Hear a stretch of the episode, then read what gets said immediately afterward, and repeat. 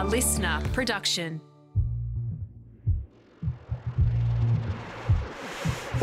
Hi, and welcome to Broadsheet Melbourne Around Town.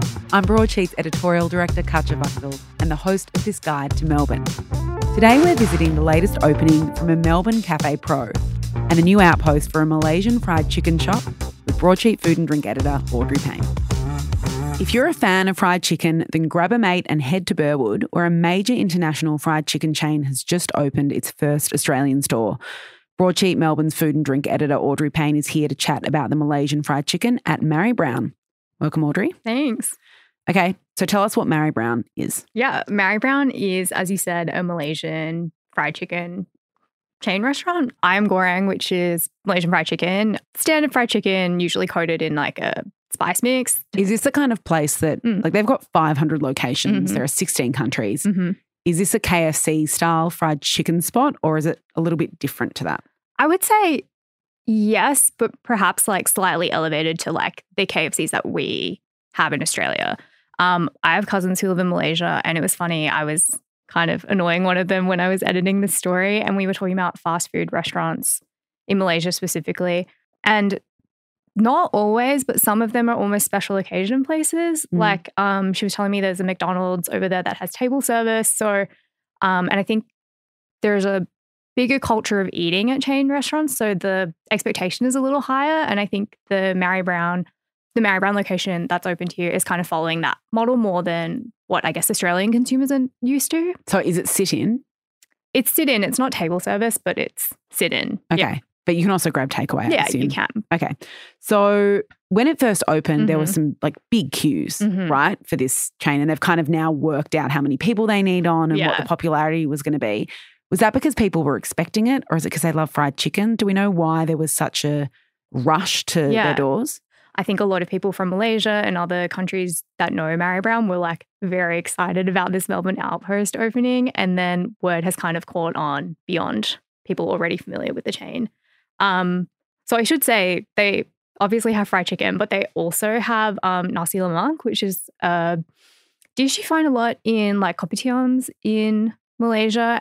Kopitiam's like a um, coffee shop basically, but I think there's a bigger culture there of like going out for breakfast, but not in the way that Aussies go out for breakfast and we get Mm. like a big meal and it's kind of like an event. This is almost like my uncle goes out every day and he gets like a boiled egg. Nasi lemak is a rice dish. It's cooked in a banana leaf and it usually comes with like dried anchovies, sambal, um, you know, a mixture of other toppings like crunchy peanuts Mm. and things like that. And it's very grab and go breakfast because it comes wrapped in that banana leaf. Marrybrown is also very well known for that. So they've brought that to the Melbourne location as well. With the fried chicken, is Mhm. this the kind of, are you getting pieces of fried chicken? Are you getting burgers? Like, What's the deal? Gosh, we're getting all of the above. We're Oh, getting good.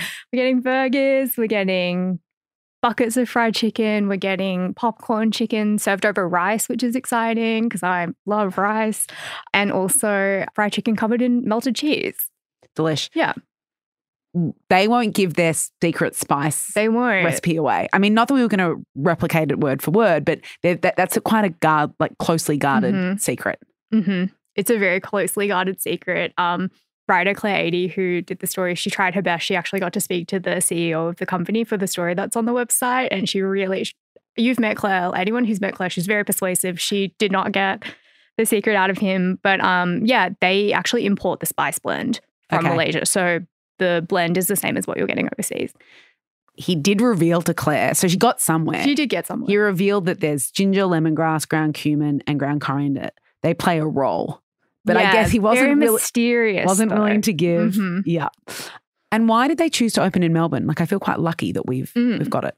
Well, the CEO said that he was very impressed by what a multicultural country it is, and he felt like um, Australians were quite open to, I guess, a different offering and the flavors that they were bringing. Um, there's also a huge Malaysian population in Australia, so I'm sure that had something to do with it as well. Well, I'm very excited. I'll be Mhm. going there. I'm a huge fried chicken fan. Marrybrown Burwood 1 is at 18172 Burwood Highway in Burwood East. It's open Monday till Friday, 11 a.m. until 11 p.m., Saturday and Sunday, 10 a.m. until 11 p.m. Julian Moussi has a thing for milk bars. It may no longer be realistic to meet overhead selling 10 cent lollies and litres of milk, but several of Moussi's cafe ventures, which he operates as part of his group Only Hospitality, they reside in corner stores that used to be milk bars. Moussi's converted a ton of those into cafes around the city Stanley, Vermont General Store. His latest is called Willim. So tell us about this cafe, Julian's latest. Yes. So Julian's latest is in, um, it was a milk bar. It most recently was a florist. So it went Milk Bar Florist Willim. Cafe. Yeah, exactly. And um, what I think is very exciting is that it is Twix inspired. So the fit out is all inspired by a chocolate bar. Um, the menu is not. Sorry if that was misleading for people. It's not that the menu's paying close attention Mm. to the Twix and other chocolate bars, but yeah, the design, you know, it's very much caramel colored timbered and chocolate brown accents. And even the signage outside, it feels a bit chocolate nostalgia It's kind of like once you're told that, you can see it, but it's not so in your face that you're like, well, that looks like a chocolate bar. Yeah, and it's not also done in a way that is um It's not tacky. no, no, No, no. it's yeah, yeah. actually it's it's really about I think the color palette. Yeah. Um, if anything else. Julian Moussi, for those who might not be familiar, he's he's opened so many cafes around the city. He really knows what Melburnians want. It's going to be a menu that's accessible, but also has a few little things on there that you might not get at the cafe next door. You know, there's lots of top toasts. So Yes. you've got, you know, sourdough piled with, you know, spiced beetroot relish and fried eggs. So it's there's always a little bit of extra kind of elevation, I think, to the dishes that you'll find at a Moussi cafe. hmm So you're going to get your savory items, but what's on the sweets menu? And I'm sorry, I am pigeonholing you. I But think I did you, it to love- myself. I think you did it to yourself. Yeah, I know. I really came in to this job and I was like, I'm the dessert girl. Um, they have sticky date pancakes, which come covered in a coffee caramel, and then they're topped with mascarpone and a ginger crumb. Which just, you know, one of the best things to do when you go out for breakfast is to get pancakes for the table. And I think this is maybe the ultimate pancakes for the table. I agree. hmm That or a French toast. I've never done French toast for the table. I just feel like I always want to have savory when I go out, but my me- my sister and I always have the same thing, which is, but we'll obviously share. Yeah.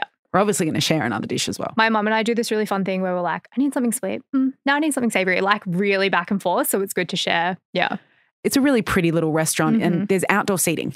Yeah. There's a really nice outdoor space. And there's also with kind of picnic table style seating and umbrellas if it's sunny.